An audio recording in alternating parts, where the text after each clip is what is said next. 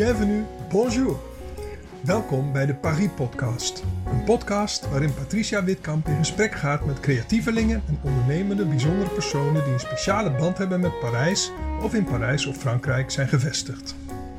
Patricia heeft een ongekende passie voor Parijs en ze wil jou graag inspireren. Veel luisterplezier. Vandaag in de Paris Podcast is Louise Jacqueline Snoek te gast. Welkom Louise. Dankjewel Patricia. Um, ik verheug mij enorm op dit gesprek, uh, Louise. En ik wil jou eerst even introduceren bij de luisteraars. Jij bent een dochter van een Franse moeder en je hebt een Nederlandse vader. Je bent tweetalig opgevoed in Nederland. En je hebt nu je eigen atelier in Parijs, je eigen label. Jij maakt jurken op maat en op afspraak naar de wens van de klant. En sinds 2019 ben jij fulltime bezig in Parijs in je eigen atelier. Um, Louise, mijn eerste vraag aan jou.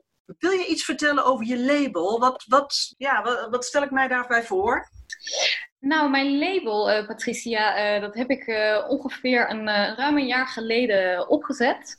Um, mijn label bestaat eigenlijk uit unieke stuks voornamelijk jurken, die op maat gemaakt worden en waar er eigenlijk maar één van gemaakt wordt. Um, wat ik doe eigenlijk, uh, ik probeer samen met mijn klant jurk te creëren die bij de persoonlijkheid past van mijn klant. Die ook de klant eigenlijk haar beste manier uh, neerzet. Want ja, dat is natuurlijk, we willen allemaal op ons mooiste zijn. En dat probeer ik eigenlijk met mijn ontwerpen te doen. Um, mijn ontwerpen zijn eigenlijk geïnspireerd op uh, de tulpenvelden van mijn ouders. Want ik ben opgegroeid in het oosten van Nederland. Uh, met een, inderdaad een Franse moeder en een Nederlandse vader. Dus al mijn ontwerpen, al mijn jurken dragen ook een naam van een tulp waar het op geïnspireerd is. En dit is ook terug te zien in de vormen die ik gebruik. Het zijn hele vloeiende vormen eigenlijk die terugkomen in, in de tulp. Uh, een tulp kan of een hele moderne vorm hebben, een hele minimalistische vorm, maar ook heel vol en vrouwelijk en met heel veel volume en, en uh, gelaagdheid. Um, en dit doe ik allemaal vanuit mijn atelier in Parijs, in het 11e arrondissement, wat in de buurt van Bastille ligt. Um, en daar ben ik heel blij mee en ik, uh, ik ben ook heel blij dat ik uh, eigenlijk unieke stuks kan maken op deze manier voor al mijn prachtige cliënten. Ja, en, en uh, hoe, hoe gaat dat in zijn werk? Ik kom bij jou. Uh, zie jij bij mij een tulp? Zie jij bij mij een, een plaatje? Hoe, hoe, hoe gaat dat dan precies in zijn werk, uh, Louise?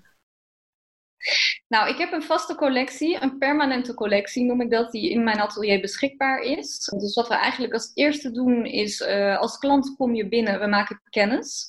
Ja. Ik vind het heel belangrijk om mijn klanten goed te kennen. Ja. Ook te weten mijn klanten prettig vinden, wat ze graag dragen, uh, hoe ze zich het fijnste voelen. Um, zodra we dat gedaan hebben, doen we een kleine passessie met de modellen die ik in het atelier beschikbaar heb aan de hand hiervan beslissen we of we gaan voor een jurk die de klant perfect staat. En waarvan ze denkt, dit is hem. Uh, maar we kunnen ook de kleur veranderen, de stoffen veranderen. Uh, het design kan aangepast worden. Dus eigenlijk ontwerpen we een beetje samen de jurk ja. van, uh, van mijn cliënten. Ja, oh, inzetten. En, en dan heb ik bij wijze van spreken al één keer iets gepast. Hoe, hoe vaak pas ik in totaal? Uh, dat ligt eraan. Dat ligt ook uh, aan hoe makkelijk het is om langs te komen. Want sommige van mijn cliënten wonen in Nederland. Dus dan moet het allemaal een beetje op uh, kortere termijn ge gemaakt worden. Maar in principe zijn er drie doorpassen nodig om de jurk perfect, perfect te maken. Ja. De eerste is dus eigenlijk uh, een eerste doorpas. De tweede keer uh, is de jurk soort van gemaakt, maar soms in een proefstof als dat nodig is, als het om een nieuw ontwerp gaat. Ja. De derde keer uh, is die in principe al bijna klaar, maar moeten eigenlijk alle details nog afgemaakt worden. En de laatste keer is echt om bekijken of die perfect is en of er nog iets nodig is wat aangepast moet worden. Ja, ik heb, uh, ik heb ter voorbereiding op dit gesprek uh, uitgebreid jouw Instagram-profiel uh, bekeken. En ik vind het ontzettend leuk, want je hebt een, een kopje, als ik het goed zeg, atelier eronder, waarbij je heel duidelijk laat zien hoe je werkt, hoe je tekent, hoe je nog een aantal lijnen aanpast en zo. Dus, dus voor de luisteraar nu die denkt, oeh, ik, ik wil meer weten over Louise, uh, kijk even naar haar uh, Instagram-account. Om fouten te voorkomen, Louise, wat is je Instagram-account exact ook weer? Mijn Instagram-account is Louise Jacqueline Creation. Ja, ik twijfelde of de Jacqueline ertussen zat. Vandaar even de vraag, uh, Louise. Oké. Hij zit ertussen. Ja. ja. Sinds een jaar dus uh, hiermee bezig. Um, ben je al langer in Parijs? Want je zei, ik, ik, ik had mijn opvoeding in Nederland. Ja, dat klopt. Ik woon nu net vijf jaar in Parijs. Oké. Dus ik ben eigenlijk op mijn dertigste levensjaar naar Parijs gekomen om een nieuw leven te beginnen. En zo heeft dat ook echt gevoeld. Ja. Uh, want ondanks dat ik natuurlijk wel met een Franse moeder ben opgevoed, ik ben wel in Nederlands opgegroeid. Ja. Uh, en Frankrijk is natuurlijk toch wel een ander land en een, een cultuur die toch wel zeer verschillend is uh, van de Nederlandse. Ja, kun je een voorbeeld geven? Concreet voorbeeld? Uh, de Fransen zijn, ja, die zijn uh, veel meer van relaties bijvoorbeeld. Uh, ze zijn heel erg intiem met hun familie, bijvoorbeeld vrienden. Ze laten niet zo heel makkelijk een nieuw iemand binnen in hun eigen intieme groep. Mm-hmm. Er is minder openheid ook voor business. Ze zullen minder makkelijk een risico nemen met iemand die ze niet kennen. Daar waar in Nederland toch wel makkelijker openheid is ook merk ik wel als je niet het parcours hebt gevolgd wat perfect is. En dat is dan in Frankrijk dat je de goede scholen hebt uh, gedaan, de goede studies, uit een goede familie komt. Uh, als je dat allemaal hebt gedaan, dan heb je een, een, een, royale toekomst. Mocht je dat niet hebben gedaan en toch in een andere branche werkzaam willen zijn of iets willen uitproberen, dan zal dat veel moeilijker zijn dan in Nederland. Ja. In Nederland wordt het toch makkelijker gekeken naar waar jij goed in bent en je persoonlijkheid. En uh, ze zullen makkelijker toch een gok wagen om te kijken of dat misschien lukt. In Frankrijk zal dat absoluut niet zo zijn. Ja, helemaal mee eens, duidelijk. Um, maar goed, sinds vijf jaar dus in Parijs, sinds een jaar je label. Heb je heel bewust nu een reden waarom je zegt van en nu ga ik het, het, het label in de markt zetten? Was, er een keerpunt? Ja, er was zeker een keerpunt. Ik heb uh, ongeveer tien jaar als, uh, als designer gewerkt uh, in Nederland voor verschillende merken. Ja. Het waren allemaal commerciële merken die geproduceerd werden. dus grotere collecties. Ja. En dat heb ik ontzettend leuk gevonden. Ik heb daardoor heel veel van de wereld mogen zien. Veel in in het buitenland mogen werken, heel veel inspiratietrips mogen doen en dat is geweldig geweest. Um, ik miste alleen het feit dat um, een ontwerp heel persoonlijk kan zijn en ook speciaal voor iemand gecreëerd kan worden. En dat is natuurlijk niet het geval als je een commercieel merk bent. Dus ik had heel erg die behoefte om weer terug te gaan ook naar de basis van een product dat heel simpel en eerlijk gemaakt wordt. Waarvan we eigenlijk precies weten wie het doet en waar het gedaan wordt. Ja. En in mijn geval doe ik alles zelf in mijn atelier in Parijs. Uh, dus een soort transparantie geven ook in het product wat uiteindelijk gedragen wordt. En dat een, het product ook alleen voor een bepaald persoon gemaakt is. Ja. Waar dus ook echt veel meer liefde in zit, veel meer tijd in zit en op een heel andere manier gemaakt wordt. Ja, en, en um, uh, ik zie jou dan ook echt als een Française. Ik, ik, ik, ik weet van, hè, vanuit mijn uh, Franse uh, familie en relaties dat er heel veel respect is voor het ambacht. En um, ja, in die zin ben je natuurlijk ook echt heel erg bezig met een ambacht. Mm, vraag schiet me ineens in mijn hoofd. Hoe kom je aan je stoffen? Ik, ik kan me voorstellen, je spreekt over eerlijk en, en, en, en over, je, uh, over het feit dat je alles zelf doet. Waar, waar, haal je je stoffen vandaan? Of komt misschien iemand met een, een, een klant met een bepaalde stof ergens van? Of hoe, hoe gaat dat in zijn werk, Louise?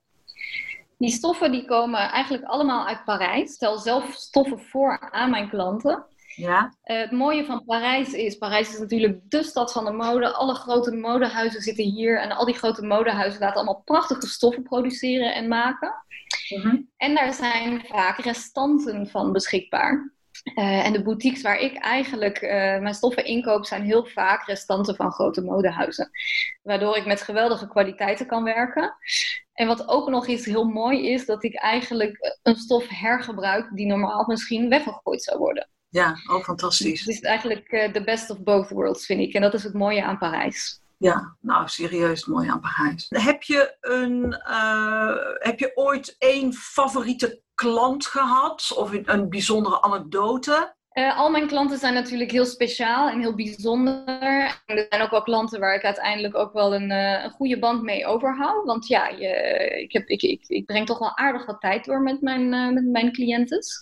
Mm En um, een van mijn leukste cliënten was, dat was wel grappig. Ik had een nieuw ontwerp jurk in mijn collectie, in mijn permanente collectie. En dat is de jurk die de tulpjurk heet. Die is ook echt geïnspireerd op de tulp. En je ziet ook heel duidelijk de vorm van de tulp daarin. En deze jurk had ik in het rood in mijn atelier hangen. En uh, nou ja, zij vond het prachtig, dus ze paste hem aan in het rood. En ze was helemaal verliefd. Ze zegt, dit is mijn jurk. Ja. En het leuke daarvan is dat ze die jurk gaat dragen op een bruiloft in Italië, waar een potentiële man rondloopt die misschien interessant voor haar is. Tenminste, dat haar vrienden proberen haar oh, aan die man te koppelen. Ja. ja. Dus ze had zoiets van, ik moet wel een jurk aan die de aandacht trekt. Dus ze hadden zoiets van, ja, als je in het rood aankomt in zo'n jurk, dan heb jij de aandacht. Ja. Uh, dus dat, uh, dat vond ik wel heel leuk. En uiteindelijk had ze nog een bruiloft waar ze een jurk voor wilde dragen. En ze heeft eigenlijk hetzelfde model jurk gekozen, maar dan in een andere kleur. Want ze vond hem zo mooi. Oh, wat leuk. Ja, dus, ja. ja. wel heel leuk dat ze toch uh, verliefd is geworden op dat model jurk. En dat stond ja. prachtig.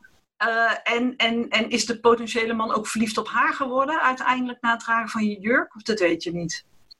Dat weet ik nog niet, want helaas is de bruiloft uitgesteld tot volgend jaar. Dus oh, ja, dat, uh, dat blijft nog even spannend. Oh, dat dacht ik even niet aan, natuurlijk. Ja, oké. Okay. Ja, uh, Louise, uh, Louise heb, je, heb jij een levensmotto dat bij jouw persoonlijkheid past? ja, ik, ik persoonlijk voor mij is het belangrijk dat het, uh, dat het leven niet te makkelijk en te saai is. Dus ik hou wel een beetje van een, een, een beetje challenge. Uh-huh. Uh, dat is ook de reden eigenlijk dat ik, uh, dat ik verhuisd ben, denk ik, naar Parijs. Want ik zocht een beetje uitdaging in mijn leven. En ik denk dat daar de, de mooiste dingen uit voortkomen. Want als je niet weet wat er gaat komen, dan is het leven één grote verrassing. Ja, ligt alles voor je open. ja. ja letterlijk. Waar ben jij nu mee bezig? Maak jij nu ook um, mondkapjes bijvoorbeeld? Ja, ik heb uh, natuurlijk door uh, het coronavirus heb ik moeten anticiperen op wat er uh, allemaal gebeurt op dit moment. Dus vanaf het moment dat wij hier in Parijs in lockdown gingen, ben ik gelijk mondkapjes gaan maken. En ik bied eigenlijk mondkapjes aan van stof die her, die her te gebruiken zijn. Uh, waardoor we niet alles weggooien. Want ik vind het heel moeilijk om te zien dat ik al die medische maskers zie. En die op straat liggen en in het vuilnis. En die constant hergebruikt worden. Dus daar word ik niet heel blij van. Dus ik heb besloten om mondkapjes te maken die dus wel hergebruikt kunnen worden. En in katoen, maar ook bijvoorbeeld in zijde. En het leuke is ook dat je bijvoorbeeld bij mij een jurk kan bestellen. En dat ik een bijpassend mondkapje kan maken in dezelfde stof. Oh, super. Ja. En, en ja, ik, ik kan me voorstellen dat het moment dat je iets gaat dragen. Ja, in Nederland hebben we natuurlijk nog veel minder de, de, de, de mondkapjes hè, in het straatbeeld. Ik zag, ik zag de afgelopen weken in Frankrijk al wel dat het heel gangbaar is. Dat, dat, dat er heel veel stoffen mondkapjes gewoon gebruikt worden. Dus in, in, in die zin ja, is het denk ik wel van toepassing nu. Ja, zeker. En, en hier is het eigenlijk vanaf het moment dat die lockdown inging, hebben wij de gewoonte wel genomen dat we mondkapjes dragen. Dus hier is het, is het eigenlijk heel gewoon. En ik, ik merk inderdaad ook aan mijn Nederlandse vriendenkring en familie dat het bij jullie nog niet zo makkelijk is. Dus dat het niet gangbaar is om, uh, om een mondkapje op te doen. Ja. Ja, ja, maar hier is het compleet geïntegreerd eigenlijk in, uh, in de samenleving. Als je in een restaurant zit en je moet naar het toilet, doe je mondkap op. Uh, als je de deur uitgaat, dan verifieer je of je je mondkap wat bij je hebt. Dus het zit helemaal in ons systeem hier. Ja, Oké, heel snel gedaan. Louise, is er iets uh, wat jij mist van Nederland? Ja, natuurlijk. Um, mijn familie en mijn vrienden. Maar wat ik uh, ook soms wel mis, is uh, de manier waarop uh, alles in Nederland zo goed geregeld is en gestructureerd is. Dat, dat mis ik soms wel een beetje in Parijs. Ja. Maar goed, elke, elke cultuur heeft zijn, zijn positieve en negatieve kanten natuurlijk. Waar ik wel heel veel van geniet is natuurlijk Parijs. En het is een prachtige, inspirerende stad. Maar ik vind in Nederland Rotterdam een geweldige stad. Daar heb ik uh, anderhalf jaar gewoond voordat ik naar Parijs kwam. En die stad mis ik wel. Ah, oké. Ja, nou begrijp ik wel. Ik kom ook veel in Rotterdam, dus ik begrijp wel wat je mist en waarom je dat mist. Uh, Rotterdam heeft echt wel een hele wereldse uitstraling wat dat betreft. Met ook heel veel Franse toeristen overigens. Dus dat is wel uh, zo grappig dat je het zegt. Um, Louise, ik wil je heel erg danken voor dit gesprek. Ik uh, hoop je in Parijs te gaan uh, ontmoeten. Hè. We hebben elkaar uh, alleen nog maar via beeldbellen gesproken. Dus ik hoop je echt te gaan zien. Ik wens je alle geluk toe, zowel zakelijk als privé. En ik dank je hartelijk. Dankjewel Patricia. En ik kijk er naar uit inderdaad om jou te mogen ontvangen in mijn atelier. En misschien kunnen we dan ook gezellig een doorpasje doen samen. Wie weet ja, zit er een ja, voor ja, je ja, ik, ik, ik heb al wel iets in mijn hoofd, Louise. Dat komt helemaal goed. Dankjewel Patricia. Oké, okay, dank je. Dag. Dag.